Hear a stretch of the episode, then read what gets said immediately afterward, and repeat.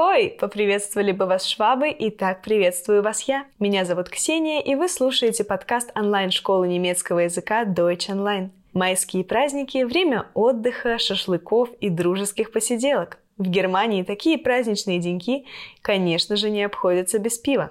И как раз об этом традиционном немецком алкогольном напитке мы и поговорим сегодня.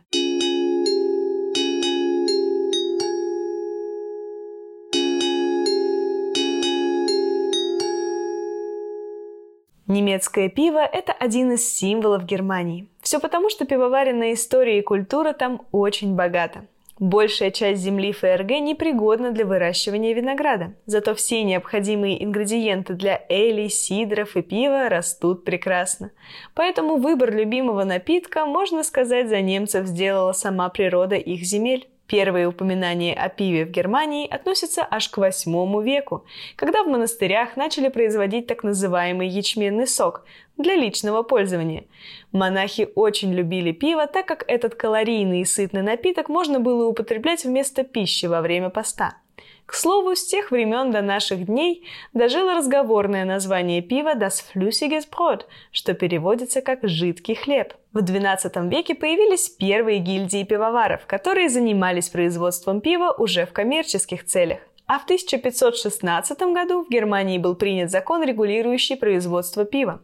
Он называется Reinheitsgebot и действует до сих пор, являясь одним из самых старых законов, касающихся продуктов питания в мире. Reinheitsgebot или требование к чистоте устанавливает то, какие ингредиенты можно использовать при приготовлении пива. В оригинальном законе таких ингредиентов было всего три – солод, хмель и вода. Позже список дополнился еще и дрожжами, а еще позднее несколькими другими добавками для усиления вкуса, например, тмином, ягодами можжевельника и солью. На сегодняшний день это правило распространяется на приготовление классического немецкого лагера. Присутствие других продуктов в составе запрещает называть напиток лагером. Изначально закон был создан, чтобы стабилизировать цены на рынке хлеба. Как? Очень просто. Запрет на использование пшеницы и ржи, которые используются при приготовлении хлеба, позволял экономить ресурсы.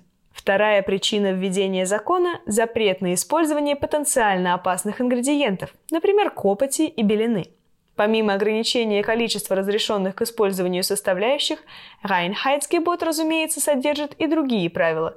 Но самое главное и известное из них – это строгий и скупой список ингредиентов, который способствовал высокому качеству немецкого пивоварения. Кстати, в старые времена был довольно забавный способ определить качество пива.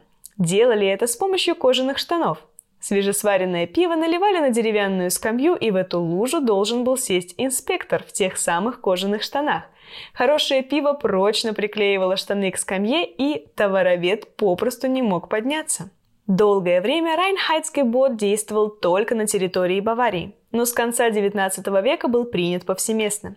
В начале 20 века в Германии закрылось окно импорта, и до конца столетия немцы имели возможность пить только немецкое пиво, что с одной стороны, конечно, огорчало настоящих ценителей пива, но играло на руку немецким пивоварам. Лучшее, что можно было бы сделать в этой ситуации – начать прославлять национальные традиции. Именно в этот период Райнхайцгебот обрел новую жизнь и получил всемирную славу. Даже российские группы «Мумий тролль» и, как ни странно, «Тролль гнет ель» использовали это слово в своих композициях. Вот такая всемирная популярность. Правда, есть и противники этого закона, утверждающие, что Райнхайцгебот поставил крест на креативном и инновационном развитии пивоварения. Ведь согласно ему, малейшее отступление от строгого регламента означало, что напиток не может официально считаться пивом, а то и не может продаваться. Но в начале нынешнего 21 века закон о чистоте пива был скорректирован, а список ингредиентов пополнен. К примеру, в Эле стало можно добавлять чистый сахар для аромата – Прежде это было разрешено делать лишь одной пивоварне в Германии – Нойнцелер Клостерброй из города Нойцеля. В 1994 году этой пивоварне было запрещено производство пива Шварцер Апт, что переводится как «черный монах» как раз из-за добавления сахарного сиропа. Дело в том, что Шварцер Ап творился по монашескому рецепту еще 15 века, который был старше, чем Райнхайцгебот. Бранденбургская пивная война так назвали судебный процесс за судьбу черного монаха, длился аж 10 лет. Разрешилось все только в 2005 году снятием запрета на производство Шварцер Апт, но с условием, что напиток не будет называться пивом.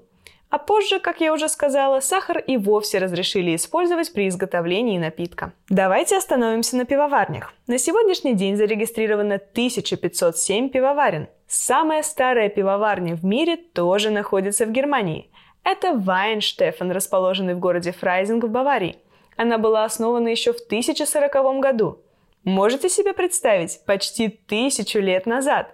Для сравнения, крупнейшая пивоваренная компания Германии, Radeberger Gruppe, основана в середине прошлого века. 70 лет и 1000 лет. Вот это разброс, правда? Более того, на сегодняшний день Вайнштефен является еще и учебным центром для студентов пивоварения и сидроделия в Техническом университете Мюнхена. Сегодня Вайнштефен – одна из самых знаменитых немецких пивоварен. Она специализируется на производстве традиционных немецких сортов пива, таких как Helles, Dunkel, Hefeweizen и Bock. В Германии также есть много семейных пивоварен, например, Ахорнбергер.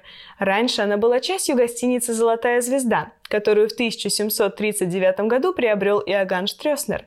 И вот уже 284 года Ахорнбергер является частной пивоварней, и седьмое поколение семьи Штрёснер руководит предприятием. Другой пример потомственных немецких пивоваров – род Георга Шнайдера II.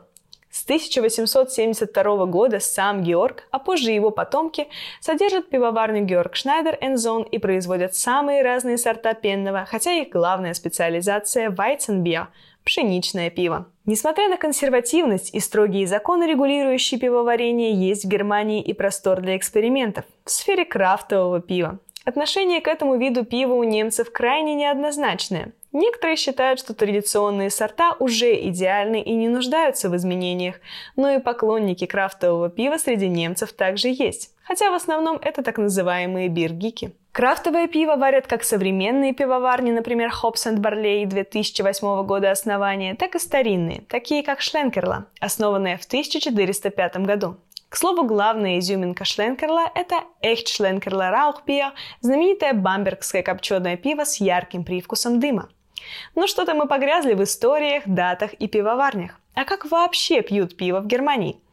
Во-первых, делать это можно уже с 14 лет, в том числе и в общественных местах, при условии, что это происходит в присутствии родителей или других опекунов. Во-вторых, почти каждая земля в Германии отличается своим собственным сортом. Начнем с дюссельдорфского Альтбия и кёльнского Кёльш. Не перепутайте. Дюссельдорфцы и кёльнцы, как правило, не жалуют друг друга, и заказав в кёльнском пабе Альтбио или наоборот, вы, вероятнее всего, навлечете на себя страшный гнев. Альтбио или просто Альт – это темный сорт пива верхнего брожения, а кёльш – светлое пиво. Оба они имеют одинаковый процент содержания алкоголя – 4,8%. Оба имеют горьковатый привкус, и оба подаются в специальных стаканах вместимостью 200 мл. От этой схожести соперничество кёльцев и дюссельдорфцев выглядит уж совсем забавным, не так ли? Вайспиа, пшеничное пиво, о котором мы сегодня уже говорили, имеет пряный фруктовый привкус и особенно популярно в южной части Германии – противовес Вайсбиer, белому пиву, есть у немцев и черное пиво, Шварцбиer. Родина этого сорта – горные районы Саксонии и Тюрингии. Работяги, несущие тяжелую службу на серебряных рудниках, свято верили в магические свойства этого напитка, придающего силы. Звучит и правда волшебно, согласитесь. Будто Шварцбиер – напиток бородатых и коренастых гномов, корпящих над своими сокровищами и кующих удивительные мифические артефакты. Берлинер Вайсе производят только в Берлине. Содержание алкоголя у него всего 2,8%, что очень мало для пива, а вкус у этого напитка слегка кисловат.